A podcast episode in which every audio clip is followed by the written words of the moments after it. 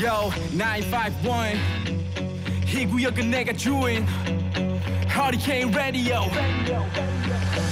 Yo.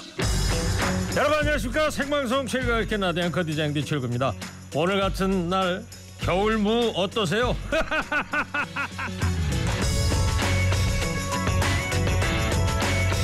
이거 안 하면 밥 한 그릇 뚝딱이죠. 국도 끓여 먹고 생채 만들어 먹기도 하고요 고등어 조림에 넣기도 하고 바로 겨울 무입니다 무가 맛있는 계절이 왔습니다 시원하고 아삭하고 달콤한 게 겨울 무는 맛도 좋지만 특히 면역력을 높여주는 데도 탁월한 효능이 있다지 않습니까?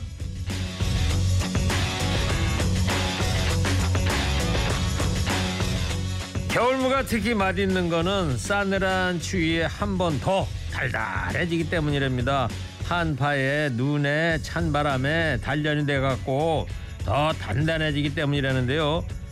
별다른 농약이나 비료 없이 아무 곳에나 심어 넣으면 쑥쑥 자라는 흔하디 흔한 무지만은 모진 추위 이겨내고 더 맛있어지는데요. 오늘 저녁 겨울 무 어떠십니까? 오늘도 굳은 날씨에 심란하지만 추위를 이겨낸 맛이 뱃속을 든든하게 해줍니다. 1월 26일 목요일 시동 거셨습니까? 좋은 음악 꼬랄려 시한정 무휴 하르캔 라디오 출격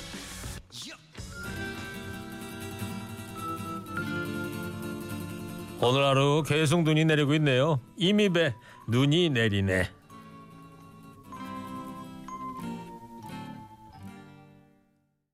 이미배 눈이 내리네 들었습니다. 선곡 좋아요. 이미배 씨 좋아하는 가수예요. 45년 전에 1974년에 발표된 곡이라고 합니다. 원곡은 이제 이숙 씨 곡이었고요.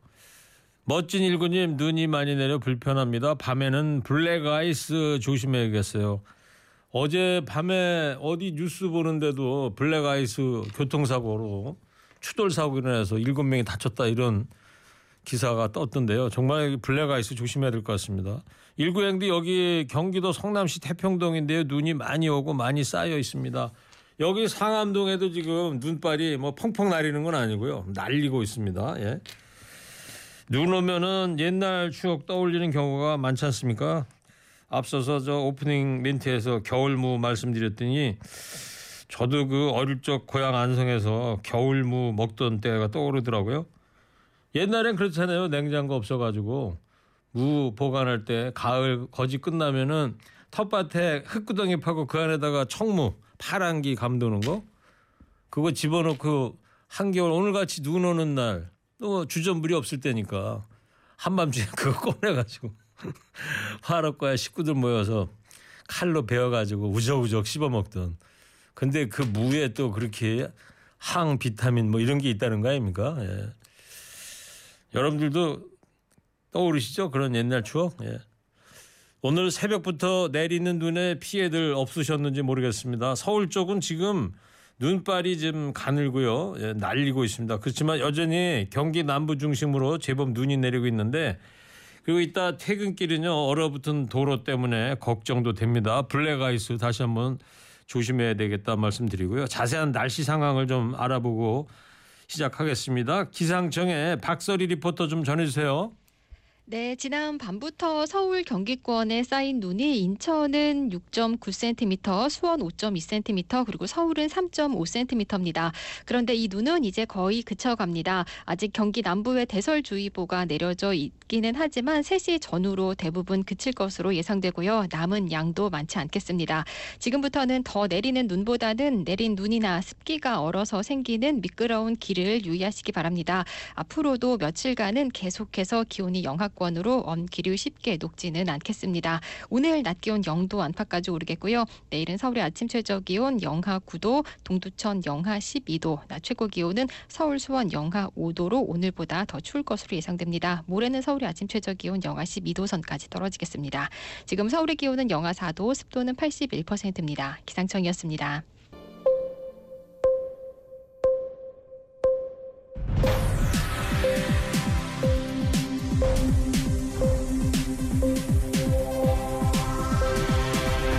허리케인 데스크.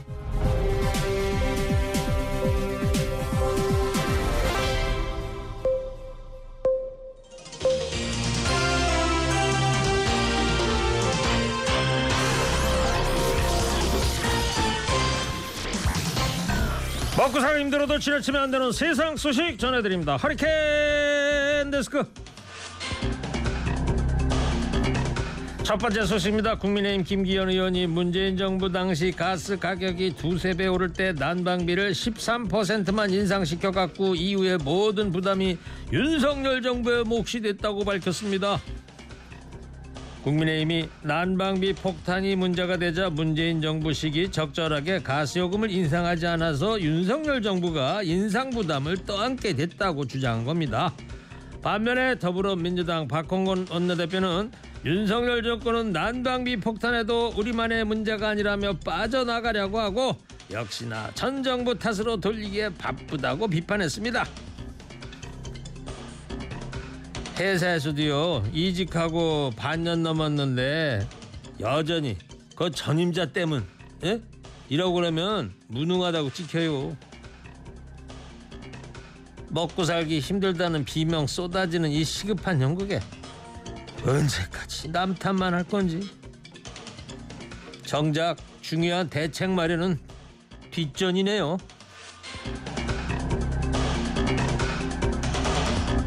다음 달부터 수입 맥주를 시작으로 소주와 양주까지 술값이 줄줄이 인상이 됩니다. 수입 맥주 1인 하이네켄이 다음 달 10일부터 전 제품 가격을 최대 10%까지 인상 예정입니다. 다른 업체들도 가격 인상 검토하고 있습니다. 국산 맥주와 소주도 가격 인상을 눈앞에 두고 있습니다. 최근에 소주병 가격이 기존 180원에서 220원으로 큰 폭으로 오른 데다가 오는 4월부터 맥주에 붙는 세금이 리터당 30.5원 인상되기 때문입니다. 고물가 현상이 세계적 문제인 만큼 양주 가격도 크게 뛰었습니다. 월급 빼고 다 오르는 상황에 소비자들은 당황스러운데요. 퇴근길 술 한 잔도 어려워지는 게 아닌가 모르겠습니다. 월급은 그대로인데 금리, 세금, 물가는 줄줄이 올라갔고 못 살겠다는 말이 절로 나옵니다. 그런데 민생은 뒷전에 두고 당권에만 집중하는 정치권 보면 속이 답답한데요. 술값 올리려면 적어도 술이라도 안 먹을 수 있게 해주던가요.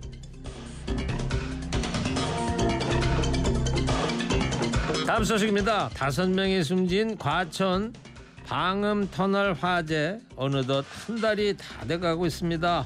화재 직후에 정부는 전국의 모든 방음 터널을 조사해서 화재 안전한 소재로 바꾸겠다고 했지만 아직 움직임 없습니다. 방음 터널에 주로 사용되는 소재는 아크릴 즉 PMMA입니다. PMMA 방음벽에서 불이 나면요 3분 만에 방음벽에 걸리고 녹기 시작합니다. 6분 넘어가면은 차제 절반 정도가 쭉쭉 녹아내리고 불똥이 떨어져 갖고 바닥까지 불이 옮겨 붙습니다. 터널에서 이런 현상이 발생할 경우에 그 밑에 있던 차량들은 속수무책으로 불똥을 맞게 됩니다. 과천 방음터널 화재 당시 국토부는 PMMA 소재로 된 방음터널이 전국에 여섯 곳이라고 발표했으나 이는 지자체가 관리하는 터널을 빼고 잡은 수치입니다. 올해 1월 기준 전국의 방음 터널 183곳 중에 PMMA가 사용된 방음 터널은 64곳으로 확인이 됐습니다. 정부 발표치보다 10배 이상이 많습니다. 그러나 국토부는 중앙정부가 관리하는 6곳만 PMMA를 교체할 방침입니다. 나머지 50여 곳은 각 지자체에서 알아서 해라 이런 입장이고요. 과천 화재와 판박이었던 광교 터널의 경우에는 화재가 발생한 지 2년이 지났지만 여전히 방치 중입니다. 지자체에서 최근 70억 원 가까이 들여 새 방음판 공사를 발주했는데 비용을 마련하는 데만도 2년이 넘는 시간이 걸렸습니다. 아니 어디 화재가 중앙정부가 관리하는 터널 지자체가 관리하는 터널 이거 가려가면서 불이 난답니까? 소 잃었으니 재빨리 외양간이라도 고쳐야 하는데 이거 뭐 몇 번이나 똑같은 사고가 나야지 그래야지 눈이라도 깜빡할까요?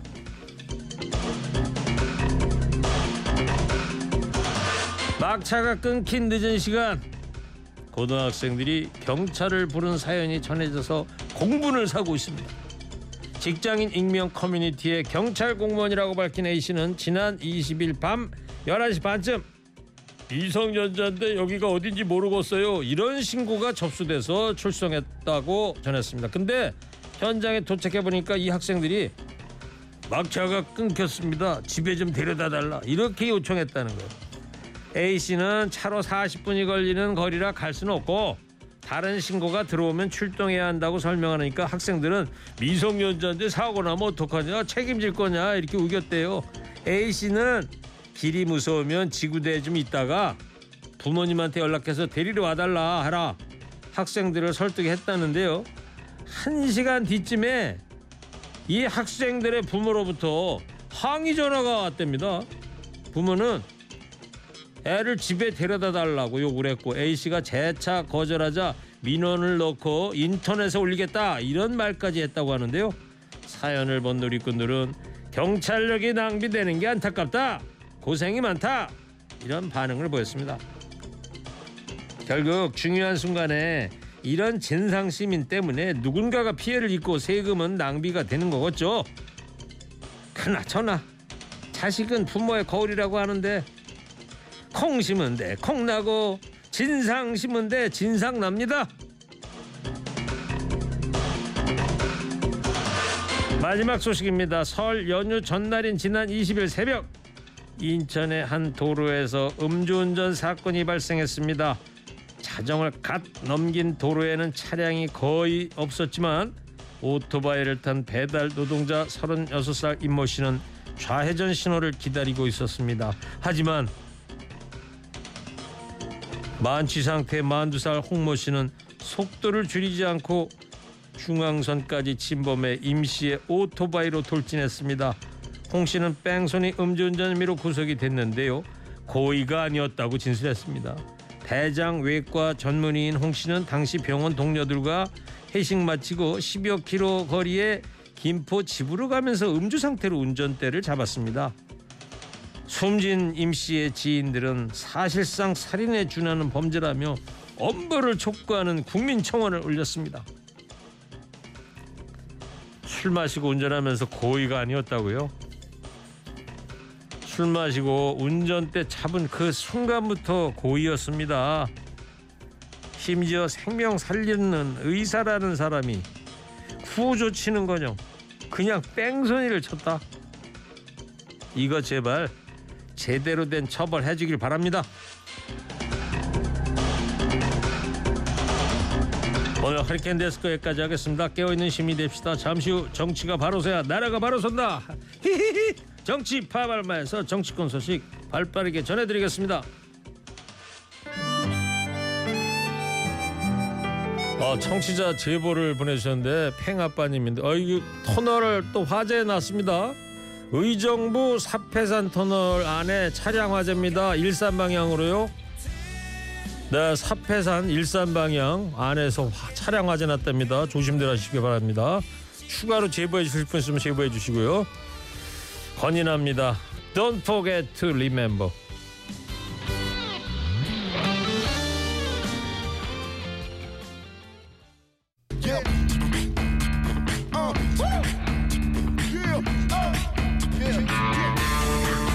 정치가 바로 서야 나라가 바로 선다. 정치권 소식 발빠르게 전달해 드립니다. 정치 파발마.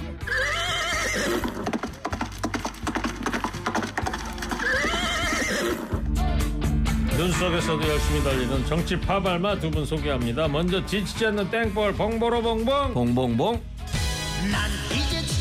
이분은 절대 안 지십니다. 최진봉 성공회대 교수입니다. 네, 안녕하세요 최진봉입니다 이어서 시사평론계 최민식. 누구냐 너 안녕하십니까 최수영입니다. 네, 어서 들어주시오. 예. 눈발을 해치고 오시느라고 고생되셨습니다. 예, 새해 복들 많이 받으시고요. 새해 복 많이. 받으십시오 네. 오랜만에 전에- 오랜만에 뵙는 것 같습니다 그렇죠. 오랜만에. 네. 예. 지난 뭐 나흘 동안 네, 연휴가. 네, 네. 자 사패산 터널 안에 화재 차량 화재가 조금 전에 교통 리포터 소식 들어보니까 꺼졌다 그러니까 정말 다행입니다. 예. 자 나경원 전 의원이 불출마 선언을 하면서요 국민의힘 전당대회가 이제 김기현 안철수 두 의원의 2파전으로 재편된 것 같은데요. 두 의원은 서로를 디스하면서 연일 불꽃 신경전을 펼치고 있는데 오늘은요 청취자 여러분들 김기현 의원과 안철수 의원에게 하고 싶은 말 여섯 글자로 보내주시기 바랍니다. 한 의원만 딱 꼽아서 얘기해 주셔도 좋고요. 네. 자 당의 분열과 혼란을 막기 위해 용감하게 내려놓는다. 어제 나경원 전 의원의 이 불출마 변인데요. 일단 두 분 이제 다 들었고 하셨을 텐데 지금 궁금한 게 결정적인 그 불출마 이유가 뭘까 도대체 여러 가지 이야기들을 했습니다만 애둘러서 뭐 얘기했지 나 이것 때문에 정말 불출마합니다 이러지는 않았단 말이에요. 뭐, 뭐 같아요? 뭐 저는 제가 보기에 당연히 이제 여론조사의 하락이라고 봐요. 그러니까 그럼에도 하락이다. 그렇죠. 그러니까 그 그럼에도 그러니까 비윤 이미지로 그러니까 낙인 찍힐 수 있어도 본인이 당 대표가 될 수 있다면 당연히 출마를 했겠죠. 그러나 대통령실과 대통령실 비서실장이 아주 강, 강력한 입장을 냈음에도 불구하고 본인이 숙고한 거는 그래도 내가 혹시 이길 여지가 있을 수 있지 않을까 생각했는데 연휴 지난 후에 여론조사 복구 보면은 전부 3위 거의 추세가 랭크되고 네. 있었잖아요. 오히려 그럼에도 불구하고 출마를 강행했다면 네. 지지율이 오히려 반등했을 것이다. 그런 분석도 있던데요. 그렇다고 해도 저는 삼강 구도에서 잘못하면 결선 삼강 구도에서 헤매다가 결선 투표로 가지 못하면 나경원 인생이 나경원 의원의 정치 인생이 오히려 여기서 저는 그 걸림돌이 걸릴 수 있다고 생각했기 때문에 떨어진 게 가장 저는 가장 그- 원인인 것 저, 같다. 그 우리 흔히 하는 말로 제가 좀 비, 비속어는 아닙니다만 예. 지지율이 깡패라고 하는 말도 있지 않습니까? 처음에 시작할 때는 지지율 깡패였잖아요. 그- 그러니까 아주 뭐 셌죠. 그러니까 본인이 거, 알겠어요. 뭐 대사직 지지율이 원인이다. 최진봉 교수님은 그, 그 지지율이 그렇게 떨어진 이유가 뭐겠습니까? 윤석열 대통령이 당신 아니야. 라고 낙인 찍으면서 그렇게 된 거예요. 그러니까 저는 출발점은 윤석열 대통령과 윤핵관이라고 생각해요, 저는. 그러니까 그 부분이 명확하게 드러나고 나니까 지지율이 쑥 빠지잖아요. 그러니까 예. 지지자들 입장에서는 아, 윤 대통령과 척을 지고 있는 모습이네? 이런 생각이 드니까 야경원 전 의원을 지지해가지고 되겠나? 이런 예. 생각이 드는 것 같고 그래서 저는 전반적으로 첫 번째는 윤석열 대통령의 그 뭐 대놓고 당무에 개입하는 모습 이 문제가 첫 번째 문제인 것 같고요. 네. 두 번째는 본인이 그 척을 지면서까지 대통령과 척을 지면서까지 출마를 해서 자기한테 올 불이익을 고민하는 것 같아요. 근데 그런 부분들이 저는 출마를 접게 된 이유가 아니겠나 이런 생각이 듭니다. 예. 그러면서도 또 이런 혹자들이 이런 얘기를 하잖아요. 그럼에도 불구하고 정치인으로서 앞으로 미래를 보장받기 위해서는 이런 박해를 받으면서도 이번에 당 대표 나갔어야. 되는 거 아니냐. 음. 그래야 미래가 있는 거 아니냐. 그렇죠. 이런 얘기들에 대해서는 어떻게 생각하세요? 근데 저는 그 나경원 의원의 정치 역정을 보면은 그런 대척점에 설 만한 그 길을 걸어오지 않았어요. 이 정치도 사실은 어찌 보면 본인이 살아온 길의 총합입니다. 그러니까 본인이 이제까지 말하자면 비주류의 길을 걸어오지 않고 더군다나 이제 뭐 어, 나이도 있고 그다음에 이제 정말 중진인데도 불구하고 마지막 정치 인생의 승부수를 걸 타이밍에 내가 대통령과 2년차 대통령의 네. 반대편에 선다. 그건 제가 보기 생각하기 어렵다고 봐야죠. 저도 동의해요 그 부분에. 그러니까 나경원 전 의원이 걸어온 인- 이 정치 인생을 보면 늘 양지에 있었어요. 어렵고 힘든 일을 한 적이 없어요 거의 그렇기 때문에 제가 볼 땐 결기가 없는 거죠. 네. 그러니까 유승민 전 의원이나 이런 분들처럼 권력에 대응하면서 본인의 목소리를 낼 수 있는 그런 자질이나 능력을 갖고 있지 않다. 네. 그런 부분이 결국 이런 결과로 나오지 않나는 생각이 듭니다. 어제 KBS 심야하는 그 더 라이브에 이재호 전 음. 의원이 출연해가지고 이런 얘기하더라고요. 비슷한 맥락에서 네. 나경원 전 의원이 곱디 곱게만 살아왔다 이런 표현도 하던데. 예. 예. 자 그리고 최진봉 교수님. 예. 최진봉 교수님은 기독교시잖아요. 네, 그죠? 기독교죠. 이 나전 의원은 종교가 있는 거예요? 제가 알기로는 캐톨릭인 걸로 알고 그렇죠, 있습니다. 예, 성당 예. 가는 거 이- 지난 뭐 예, 결심하기 예. 아니, 그러니까 전에도 가는 어제 거. 다들 뭐 청취자분 들으셨겠지만 예. 이 불- 솔로몬의 진짜 엄마의 심장으로 내가 불출마 선언을 한다. 예. 이런 얘기를 했단 말이에요. 뭐 솔로몬의 그 아이 배 가르고 뭐 이런 이야기인데 그렇죠. 뭐예요 도대체? 뭐 저는 그 얘기를 들으면서 그러니까 본인이 윤핵관을 마지막까지 저격했던 걸로 봐요. 그러니까 정말 윤 대통령을 사랑 사랑한다면은 윤핵관들은 이 선에 물- 물러나지 않고 경영력을 행사하지만 나는 정말 윤 대통령을 사랑하고 국, 저, 윤석열 정부의 성공을 기원하기 때문에 내가 진짜 엄마된 심정으로 내가 접는다. 그러니까 뭐 이렇게 얘기를 한 것 같아요. 거기에 이제 아이가 결국 국민의힘 당을 얘기하는 그렇죠. 네, 국민의힘을 살리기 예, 위해서. 예. 근데 솔로몬의 그 아이 가르는 그 얘기가 구약에 나오는 건가? 어, 구약에 뭐 나오는 어떤 거죠. 거예요? 좀 그러니까 어떤 간략하게 거냐면 다시 한번 설명 네, 좀 해주세요. 솔로몬이 왕이 돼서 재판을 하는데요. 네. 재판을 하는데 진짜 엄마와 가짜 엄마가 있어요. 어. 근데 자, 자, 자기 아들이라고 주장을 하나 자기 아이라고 주장을 하는 겁니다. 그러니까 왕이 이거 그러면 좋다. 내가 아이를 네, 이런 표현을 써 죄송합니다만 갈라서 그럼 양쪽을 하나씩 나눠주겠다. 네. 그렇게 얘기를 해버려요. 예. 그러니까 진짜 엄마가 그럼 내가 아니다. 라고 포기를 하는 거예요. 왜냐면 내 자식이 그렇게 되는 거 원하는 엄마가 예, 없잖아요. 예. 그래서 결국 솔로몬 왕이 아 네가 진짜 엄마구나라고 결정을 해주는 거거든요. 그랬군요. 근데 나경원 전 의원이 이 표현을 쓴 거는 저는 양쪽을 다 공격했다고 봐요. 자 일단 솔로몬의 그 지혜를 얘기하려면 본인은 포기한다는 본인이 진짜 엄마란 얘기잖아요. 예. 그리고 상대방은 진짜 엄마가 아닌 거예요. 가짜 엄마인데 진짜 엄마 행세를 한다는 것이고 그건 김기현 지금 저 의원을 얘기하는 거잖아요. 결국은. 가짜 근데 엄마는 그렇죠. 국민의 힘을 위해서 본인이 포기하겠다 이런 거예요. 그러니까 결국 그런 행태를 만든 대통령까지도 저는 사- 비판하는 거다. 저는 예. 그렇게 봐요. 왜냐하면 군주가 돼가지고 제대로 잘 파악을 못하고 가짜 엄마한테 아이를 맡기는 이런 행태로 가는 것이 맞느냐. 즉 윤핵관과 윤석열 대통령을 모두 다 디스한 게 아닌가 이런 생각이 듭니다. 예. 그리고 최종 평론. 네, 네. 근데 또 지난 정부 때부터 나경원 전 의원하고 윤석열 대통령 관계에 미세한 금이 가기 시작했다 이런 보도도 있더라고요. 근데 그게 무슨 얘기냐면은 이제 과거 이제 서울대법대 이제 나경원의 3년 후배 후배니까 굉장히 아꼈나 봐요. 그러니까 친하게 지내고 같은 시기에 그렇죠. 다녔고 다녔고 예. 그리고 또 부부 동반 모임도 많이 했나 봐요. 김재호 판사. 공부도 뭐 같이 예, 했다고 그리고 이제. 나경원 전 의원의 남편이 김재호 판사하고도 대단히 친해서 과거에 친했는데 윤석열 총장이 2019년 검찰총장이 되려고 청문회를 하지 않습니까? 예. 그럴 때 나 전 대표가 원 진짜 그때 원내 대표였었어요. 그 원내 대표 때 그 청문회에 임하면서 엄청나게 공격을 하고 총장 사퇴하라고까지 얘기했죠. 그러니까 그 후문에 따르면은 그때 굉장히 서운했다는 거예요. 어떻게 나한테 네. 이럴 수가 있지? 아무리 정당이 다르더라도 이럴 수 있나? 그때 이제 윤석열 검찰총장이 좀 문재인 정부의. 검찰총장이었죠. 그러니까 그 아무리 정당이 다르더라도 이럴 수가 있냐고 배신감 느낀 데다가 그 다음에 이제 본인이 작년에 대선 경선 할때 네. 나나전 의원이 이제 미국으로 가요. 미국으로 와서 돌아오지 않고 캠프 합류도 안 합니다. 그러니까 야 이게 정말 내 이게 나를 도울 사람인가 이랬는데도 불구하고 대통령께서 그래도 자리를 기후 변화 기후 기후 기후 대사하고 그다음 저출산 고령화 그 위원장까지 줬는데 네. 이직을 잘 수행하지 왜 이렇게 하느냐 그 여러 가지 그런 것들이 복합적으로 음. 작용된 것 같아요. 그게 이제 뭐 공식적인 뭐 분석은 아니고 예, 예, 예. 또뭐 야사적인 그런 분석들은 돌아다니는데 뭐 청취자분들 많이 보셨을 것 같고. 자 이제 그럼 중요한 거는 이제 나경원 전 의원 이번에 이제 안 나오는 거예요. 네, 안 나오죠. 그러면 앞으로 제일 중요한 게 나 전 의원을 향했던 표 음. 누구한테 갈 거냐 어떻게 보세요 최정 평론? 저는 기본적으로 나 전 의원이 이번- 이번에 이제 그 어제 입장문을 제가 또 잘 봤거든요. 저도 사실 어저께 저 그때 제가 생방송 중계 와가지고 입장문 정말 숙독하고 공부를 했어요. 그런데 그 앞문장 앞문장은 굉장히 평이했어요. 아 나 윤석열 정부 성공을 해서 내가 비통한 마음으로 내가 접는다. 뭐 선당 후사 뭐 여러 가지 얘기하면서 그런데 마지막 대목 가면은 당이 수직적 관계가 돼서는 안 되고 당이 건강한 관계가 돼야 되고 뭐 무질서한 경 무질서한 것이 당에는 오히려 에너지다 뭐 이런 식의 얘기를 했던 걸로 봐서는 이게 지금 윤핵관 일부 당의 주주들을 저격한 거거든요. 그렇다면 나경원 의원 자기 지지단한테 신호를 보낸 거잖아요. 내 마음 나는 알아요인데 직접 표현하지 않았을 뿐인, 뿐인 거 아닙니까? 저는 안철수 의원에게 갈 가능성이 대단히 크고 네. 실제로 폴링뉴스가 조사한 저- 여론조사에 지지층의 이동 방향을 물었더니 6대 60% 30%로 안철수 의원 쪽으로 가겠다고 하는 네. 것이 조사 결과가 있더라고요.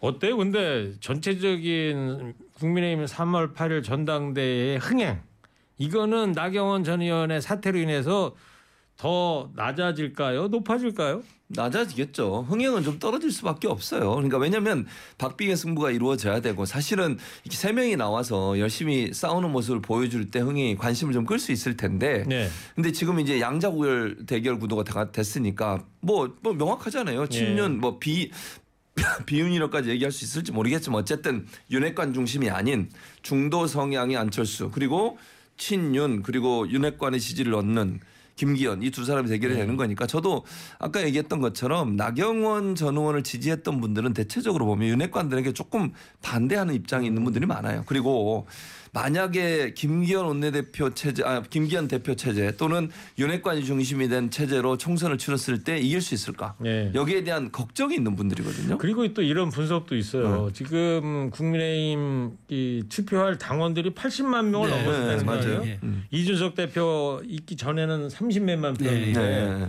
근데 보통 표 단속을 뭐 한 2, 3만 명까지는 그렇죠. 지구당 가능하죠. 위원장들이 어떻게 뭐 예, 조직을 예. 움직일 수 있는데 요게 넘어버리면 음, 불가능하죠. 그게 안 된다면서요? 안. 그리고 이번이 또 온라인 투표예요. 그러니까. 보이지 않는 곳에서 투표하잖아요. 그래서 그러니까 뭐 이거는 네. 예측할 수가 없죠. 모바일로 휴대폰으로 하는 거예요? 아니면 그렇죠. 인터넷 다 하죠. PC로 하는 거예요? 두개둘 다. 다. 두개 어, 두개 다 가능할 겁니다. 두 개 다 가능하고요. 그다음에 제가 흥미로운 그 저 당원 그 분포를 봤는데 2040 있잖아요. 예. 전체 당원 숫자의 38%더라고요.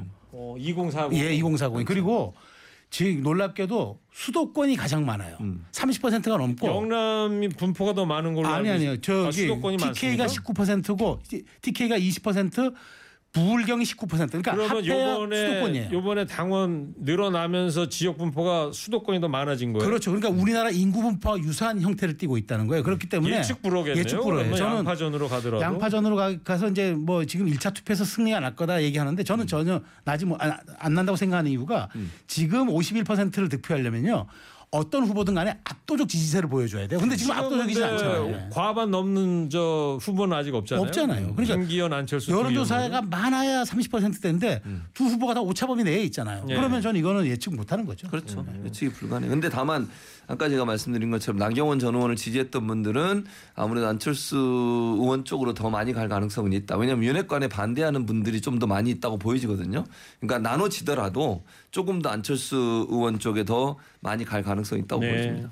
자 이런 가운데 말이죠. 오늘 윤 대통령이 여당 지도부하고 약 두 달 만에 오찬 회동을 가졌는데 최재형 평론가님 네네. 뭐 알려진 내용 좀 있어요? 뭐 그 대체 알려진 내용은 이제 했는지? 그 내밀한 얘기는 뭐 알려지지 않겠죠. 당연히 뭐 이제 이런 그좀 의원들에게 뭐 내밀한 얘기 하는 건 밖으로 안돼안 난다고 순방 효과를 순방 얘기를 한 것 같고요. 그다음에 이제 좀 어, 당이 어디서 해요 오찬을? 그건 몰라요. 오찬을 글쎄요 그 자- 공간에서는 안 공간은? 아니 아닐 테고 영빈관도 뭐 모르겠습니다. 저도 네. 이거, 이거 장소 자체는 잘 원래 엠바고가 걸려서 잘그 보안 보안 유지가 되니까 근데 예. 저는 이제 순방에서 내 갔다 온 성과를 좀 당연히 좀 뒷받침해 달라 얘기와 함께 어쨌든 나의 나전 의원이 지금 포기를 했으니까 지금 이제 간단하게 얘기하면 이제 경선 구도가 양강 구도잖아요. 네. 좀 공정하게 관리하고 그다음에 잘 이게 좀 흥행이 되고 그다음에 국민들 관심 좀 끌도록 좀 유도해라 뭐 이렇게 좀 당부 얘기하지 않나 싶어요. 네. 근데 뭐 이제 아름아름 알려지겠죠. 이제 나, 나온 의원들 입을 통해서. 알겠습니다. 뭐 또 그것도 관심이죠. 뭐 국민 입장에서는 아 참고로 오찬이 말이죠. 예. 용산 대통령실에서 대통령실에서요? 했다는데 어. 뭐 저희가 뭐딱 중요한 건 아닙니다만 메뉴는 궁금합니다. 뭘 먹었을지. 자 오늘은 김기현 의원과 안철수 두 의원에게 하고 싶은 말씀 청취자 여러분 여섯 글자로 받고 있습니다. 그들만의 리그, 그들만의 리그. 예. 여섯 자 맞네. 권력 앞에 무릎. 누구를 지칭하는 말인지 금방 나오네요. 그죠?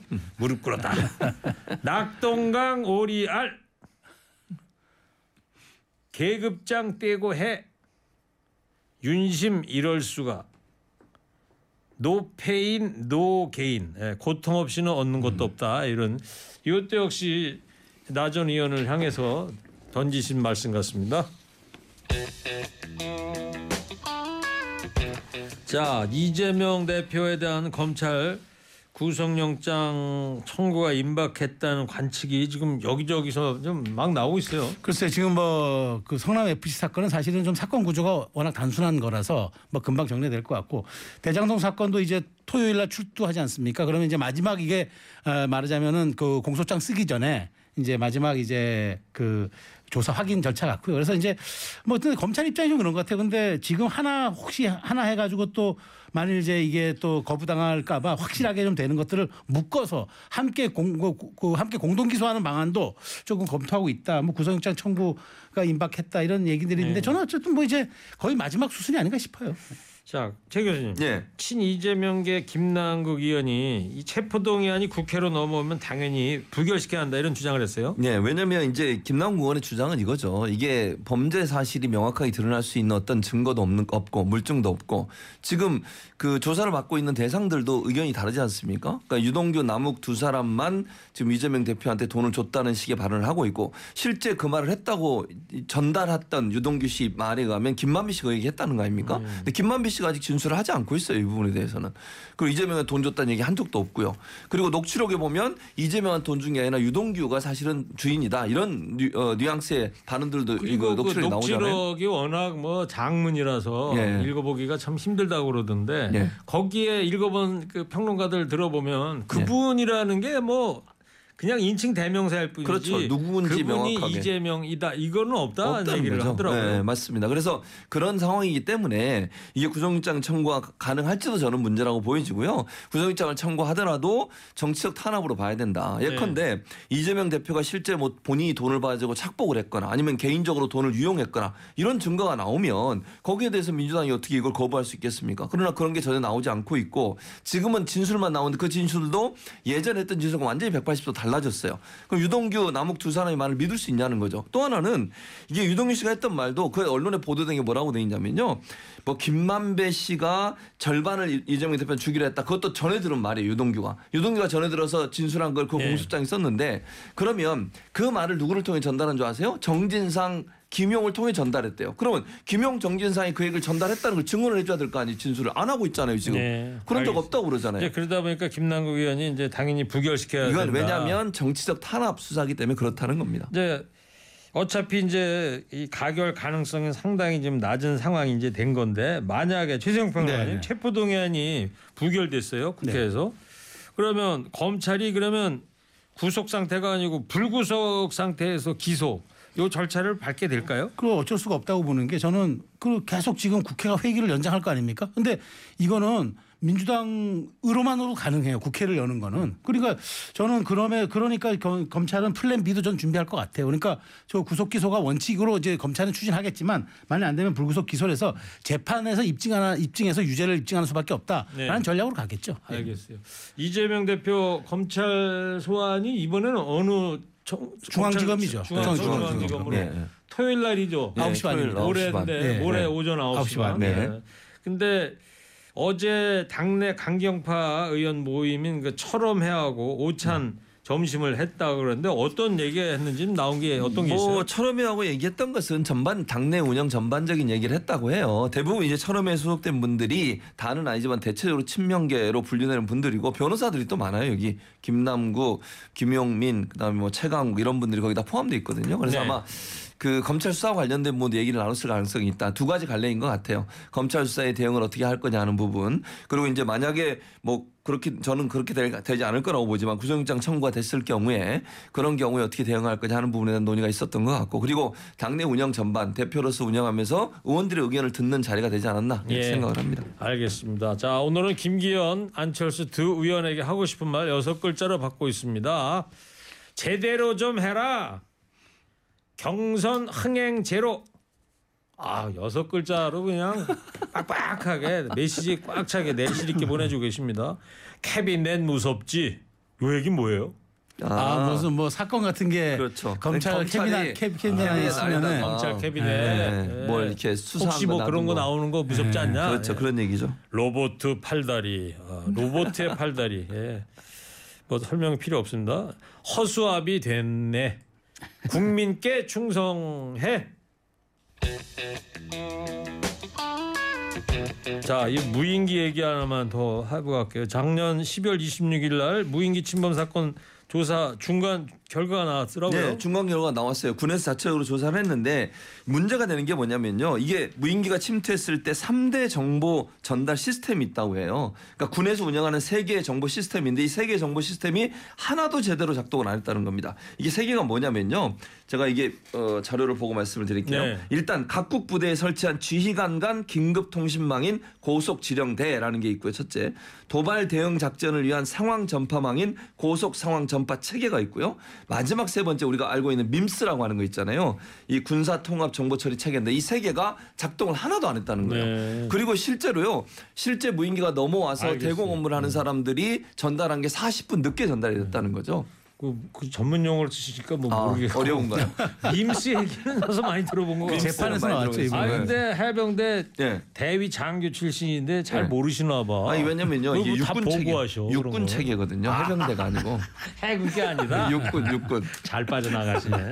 자, 이 중간 결과 어떻게 보시는지 최정 네, 변호사님. 저는 저 어쨌든 군이 엄청난 저는 혁신을 해야 된다고 봅니다. 이게 말이 됩니까? 이게 아니 우리 첨단 장비가 얼마나 많은데 유선 전화로 40분 후에 전달된다니요. 그러니까 이게. 말이 됩니까? 그러다 보니까 뭐 그 이 대응할 수 있는 것들이 두룸인가 하는 작전이 훨씬 낮에 12시나 돼서 열렸다는 거 아니에요. 그러니까 저는 이거는 사실은 군에 어마어마한 사실 그 쇄신이 뒤따라야 할 네, 처지입니다. 세신이 정말 필요합니다. DMZ에서 뭐 서울까지 100km도 안 되잖아요. 그러니까요. 한 60km밖에 안 되는 거리밖에 네. 안 되는데 군이 정말 국가 방위에 다시 한번 쇄신이 필요하다고 봅니다. 자 마지막으로 두 분도 한 줄 평 부탁하겠습니다. 국민의힘 당권을 노리는 안철수 김기현 의원에게 하고 싶은 말 여섯 글자로 얘기해 주시기 바랍니다. 최진봉 교수 부탁해 주세요. Three, two, one. 윤핵관은 안 돼. 넌 나에게 모욕감을 줬어. 왜 이러세요? 김영철 씨가 모욕감을 느꼈다는데 왜 그런지 모르겠어요. 최수영 평론가님 해주세요. Three, two, one. 진짜 경쟁 시작. 그런 것 같지 않은데? 이제 AI가 지금 시끄러졌습니다. 자, 정치 파발마 지금까지 최준봉 교수, 최수영 시사평론가였습니다. 두 분 감사합니다. 감사합니다. 감사합니다.